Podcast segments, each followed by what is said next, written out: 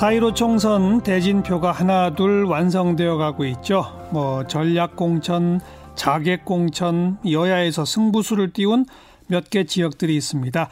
저희 시사자키 총선 앞두고 관심 가는 격전지들을 골라서 그 후보자들 릴레이 인터뷰를 오늘부터 시작하겠습니다. 오늘 그 첫 시간으로 서울 구로 을 지역구예요. 현재 그 박영선 장관의 지역구죠. 여기에 아, 선수로 뛰게 된 분들 미래통합당에서는 김용태 의원 그리고 더불어민주당에서는 어 윤건영 전 국정기획상황실장 이 둘이 맞붙게 됐는데요. 오늘은 미래통합당 김용태 의원과 인터뷰 보내드리겠습니다. 김용태 의원, 안녕하세요. 안녕하십니까. 김용태입니다. 네. 원래 일찌감치 불출마 선언하셨었잖아요. 제 지역구 서울 양천을 지역에서 그러니까요. 어, 출마하지 않겠다고 1년 전에 선언했었습니다. 네. 그런데 이제 당에서 구로 을로 가라라고 명령이 떨어진 겁니까? 그렇습니다. 본인이 자임하신 거예요? 명령 받으신 거예요? 명령 받았습니다. 어, 자원은 아니고? 예, 예. 그리고 명령 받았을 때 피하거나 피할 생각 전혀 없었습니다. 예. 당에서는 뭐라고 하면서 구로 을로 가라고 하던 거예요? 구로울이 서울에서 뭐 험지 중에 험지는 사실 맞습니다. 그런데 그 지역 문제가 아니고 그 예. 지역에 출마하는 사람 예. 반드시 어, 싸워서 이기라고 내려보냈습니다. 아시다시피 그 지역은 예. 그 문재인 대통령 청와대에 그 지난 3년간 국정 운영의 총괄 이었다고 해도 과언이 아닌 예. 윤건영 전 실장이 출마하기 때문에 예. 어, 문재인 정권 3년에 대한 심판을 구로울에서 해라. 예. 예. 그래서 저를 차출해서 보낸 것으로 알고 있습니다. 예. 원래 그 박영선 장관이 거기서 지금 삼선했나요? 예, 그렇죠. 뭐 그분이 원래 비례대표 한 번 하시고 그 그러니- 지역에서 3선을 하셨죠. 그렇죠. 지역 지역구 3선. 그러니까요. 네. 그 박영선 의원이 지역구 삼선 하기 전에도 또 민주당 계열 쪽 아니었나요? 김한길 전 대표께서 거기서 한 번 또 국회의원을 하셨었습니다. 그렇죠. 그래서 이제 다섯 번 연속 20년 동안 민주당이 예. 계속 국회의원이 이제 됐었죠. 그런 지역구이고 지역 자체가 네. 그 다음에 말씀하신 대로 윤건영 후보 네. 청와대 국정기획상황실장 어떻게 평가하세요? 어, 이 문재인 정부의 대표격이라면 종로에 출마하신 이낙연 전 총리를 당연히 들 수 있겠죠. 예, 예. 어, 그렇다면 상대적으로 문재인 청와대 대표격이라고 한다면 뭐 단연코 윤건영 전 실장일 겁니다. 어, 아마 일반 국민들께서는 잘 모르실 수도 있지만 뭐 정치권이나 언론에서는 윤건영 예. 전 실장이 그 청와대에서 이 국정 기획 상황실장을 하면서 국정을 기획하고 직접 예, 실무를 총괄했다는 건 뭐 아는 사람은 다 압니다. 예. 따라서 그 저희 미래통합당이나 저로서는 문재인 정부 지난 3년이 정말로 잘했느냐 우리 예. 국민들께서 평가해 주십사. 그래서 제가 윤건영 전 실장한테 이렇게 물어보려고 그럽니다. 뭐라고요?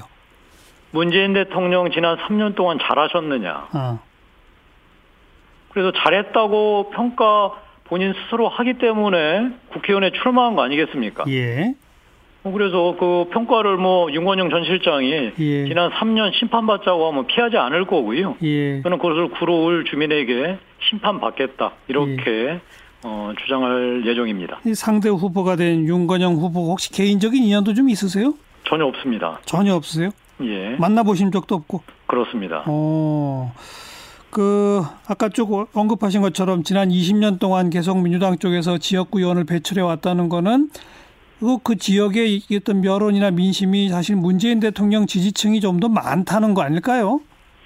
예, 뭐, 뭐, 사실 뭐 인정합니다. 네. 이제 다만, 구로울 지역의 인구 유출입이 굉장히 많은 지역 중에 하나입니다. 어, 변화가 좀 있겠네요. 예, 즉, 뭐, 이 새로운 유권자들, 특히나 40대, 50대 유권자들이 예, 그 많이 유입이 됐고, 이 구로울이라는 도시가 그 예전 구로공단이 아니라 디지털 그 단지가 들어서면서 예, 예. 굉장히 젊은 층의 유입이 많아, 많아졌습니다. 예. 아시다시피 지난 두 번의 총선에서 서울 민심은 그 집권당인 우리 보수한테는 그 중도층에서 박정하게 표를 주셨죠. 네.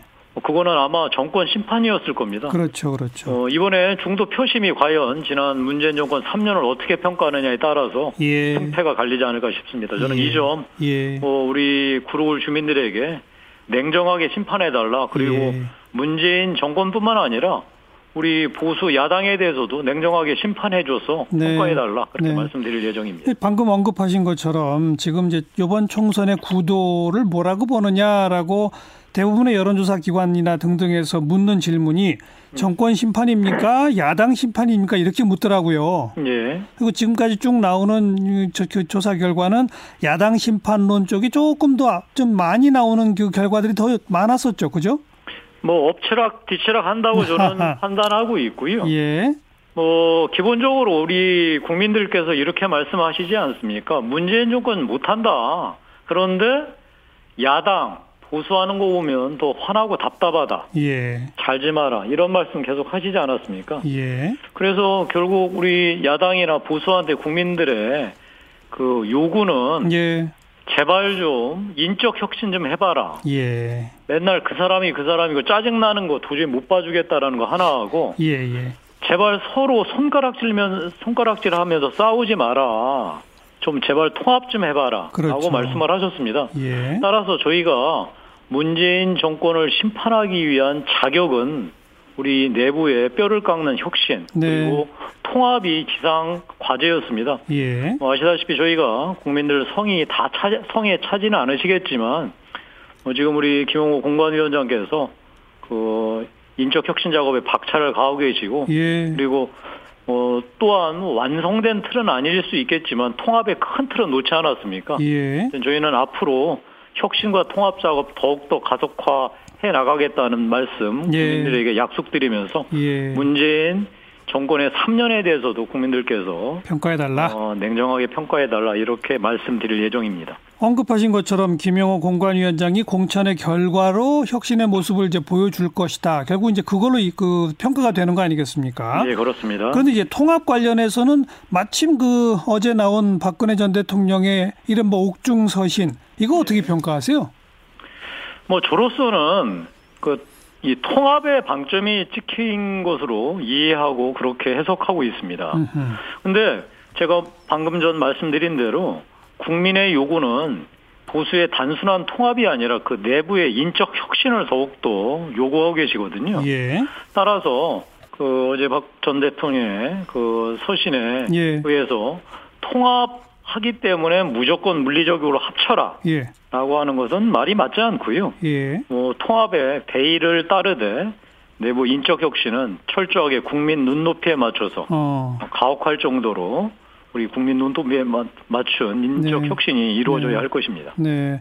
뭐 보수 진영의 분열을 경계하고 통합의 메시지를 날렸다라고 하는 의미에서는 보수 진영이 박 전 대통령 서신을 반가워할 수 있지만 다른 한편에서는 저 서신 때문에 보수 진영 전체가 다시금 국민들로부터 탄핵에 대한 입장이 뭐냐 이런 질문을 다시 받을 수밖에 없는 구도가 됐다는 분석도 있지 않습니까? 어떻게 보세요?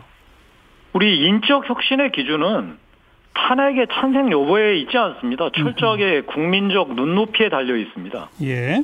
어, 탄핵이라는 참 이 통합이라는 큰 틀을 놓은 연후에 그 내부에서는 국민이 만족하실 정도의 뼈를 깎는 자기 혁신 작업이 중요하기 때문에 예, 예. 뭐 이것이 다시 뭐 옛날 뭐 도로 뭐 새누리당이니 이런 얘기들은 예. 뭐 전혀 맞지 않는 소리고요. 예. 하여튼 저희 내부의 인적 혁신 작업 국민들께서 지켜봐 주시고 평가해 주시기를 바랍니다. 탄핵에 대한 입장이 아니라 국민 눈높이에 맞춘 혁신을 해 가고 있다. 이렇게 보세요.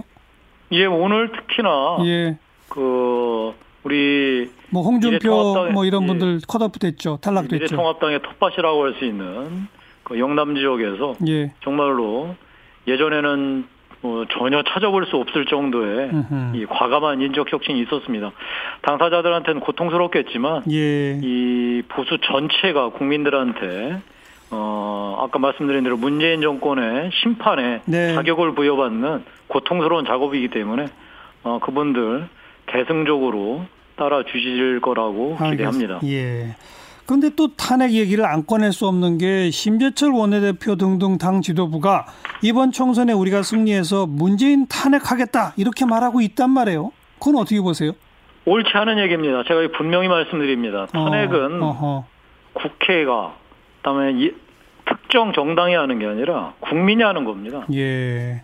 그래서 우리가 선거를 하지 않습니까? 예. 이번 총선은 지난 3년 문재인 정부의 국정 운영 성과에 대한 국민적 심판이 내려지는 겁니다. 예. 이 국민적 심판에 따라서. 국민들이 아마 판단하시고 어떻게 나아가라고 방향을 가리키실 겁니다. 예. 저희는 거기에 따라가면 됩니다. 예. 우리가 예. 정치인들이 특정 정당이 국회가 예. 탄핵을 거론하는 것은 전혀 적절치 않을 뿐만 아니라 예. 어, 저는 그 발언에 대해서 반대합니다. 반대한다. 예. 그런데 그럼 총선 결과 야 만약에 만약에 미래통합당 등이 3분의 2 의석을 하면 탄핵하는 거예요, 그럼? 아니죠. 헌정 질서에 따라서 어. 당연히 헌정 질서가 정해진 절차에 따라서 하는 것이죠. 예. 저희가 뭐 제가 가정을 전제로 말씀드릴 수 없겠습니다만 예. 이 총선 결과에 따라서 이 문재인 정부 만약에 잘했다고 평가가 나온다면 예, 예. 지난 3년 동안 해온 길로 계속 가게 될 것이고요. 알겠어요. 잘못했다고 예. 평가가 나오면은 당연히 국정운영 방향을 바꿔야 되지 않겠습니까? 그러니까 김영태 의원 보시기에 문재인 정부는 지난 3년 잘못했죠. 그죠? 저 국민들께서 먹고 살기 힘들어졌다 예, 아니면 예. 먹고 살기 좋아졌다 예. 안보 잘하고 있다 아니다 못하고 있다 뭐 이런 평가를 내리지 않겠습니까? 그- 제가 여기서 따로 말씀드리지 않겠습니다. 그러니까 그렇게 잘못했다고 평가하시지만 탄핵당할 만큼 뭐 위법 부당한 일을 한 거는 없다고 보시는 거예요? 그거는 아까 말씀드린 대로 어허. 제가 결정하거나 제가 말씀드릴 게 아니라 아니 근데 김 의원 국민이 선거를 개인적인 통해서 그러니까 김 의원 개인적인. 판단도 있었을 거 아니에요. 그러니까 아까 다시 한번 말씀드렸지만 예. 이 모든 게 정치인은 선거로서 심판받는 겁니다. 예, 제가 예. 이번 선거에서 아까 말씀드린 대로 문재인 정부 지난 3년간의 국정 운영 성과에 대해서 우리 국민들이 심판해 주실 것이고 저는 구로울 지역에 가서 예. 구로울 주민들에게 예. 심판을 요구 아, 요청드리도록 하겠습니다. 그러니까 구로울 지역구한테 요청을 하면서 내가 되면 탄핵합니다라는 말은 나는 안 한다. 아까 말씀드린 대로 탄핵은 예. 저희가 주장할 수 있는 일이 아니라는 걸 제가 누차 말씀드렸습니다. 그리고 지금 당 지도부가 그런 발언하는 거에 반대한다. 잘못됐고 반대합니다. 어, 알겠습니다. 어, 뭐 전반적 정치 현안하고는 조금 거리가 있을지도 모릅니다만 워낙 좀 뜨끈뜨끈한 현안이라 뭐 일명 타다 금지법이라고 하는 걸 지금 미래통합당도 당론으로 찬성한다고 하는데 우리 김용태 의원은 거기 반대하시나 봐요. 보류해 달라는 입장을 내신 이유가 뭡니까? 이거는 뭐 미래통합당이 아니라 민주당 박홍근 의원이 대표 발의를 하셨고 그렇죠. 예. 민주당 당론, 찬, 당론 찬성 예. 그다음에 미래통합당 당론 찬성인데요. 예, 예. 저는 이 법안에 동의할 수 없습니다. 어, 이유는요? 이 타다금지법의 가장 중요한 게 결국은 어, 그 법률 그 시비가 있지 않았습니까? 위법의 소지가 있다. 예. 근데 왜 위법 소지의 논란이 일단락이 됐죠. 법원 판결에서 큰 문제 없다. 예, 예. 법원에서 이 위원 점 법률 그 위법 시비가 해소됐는데 예. 왜 이것을 다시 법률로서 금지해야 합니까? 예. 그리고 예. 이 타다 서비스는 단순하게 특정 회사의 특정 서비스의 문제를 이미 넘어섰습니다. 예. 우리가 4차 산업혁명 그야말로 이 새로운 미지의 세계로 예. 나아가는 예. 그리고 청년들의 일자리 보고 예, 이 영역으로 나아가는 예. 결단의 문제입니다. 그러니까 기존 관성에 묶여서 예. 계속 옛날 규제만 고집하면 우리가 무엇을 할 수 있겠습니까? 저는 이 타다 정말 서비스가 법률로서 금지된다면 예. 이와 유사한 서비스나 기술을 지금 개발하고 네. 이 산업 어, 상업화하기 위해서 준비하는 숱한 지금 이 스타트업 젊은이들을 알겠어요. 다 포기하게 될 겁니다. 저는 예. 그런 면에서 예. 이 법안에 대해서는 명시적으로 분명하게 예. 이 반대한다는 말씀 드립니다. 뭐 근데 타다의 실제 운영되는 모습을 보면 뭐 솔직히 4차 산업혁명 뭐 신기술 혁신 서비스라고 말하기에는 조금 너무 꼼수 아니에요? 그냥 택시 영역 뺏는 거 아닙니까?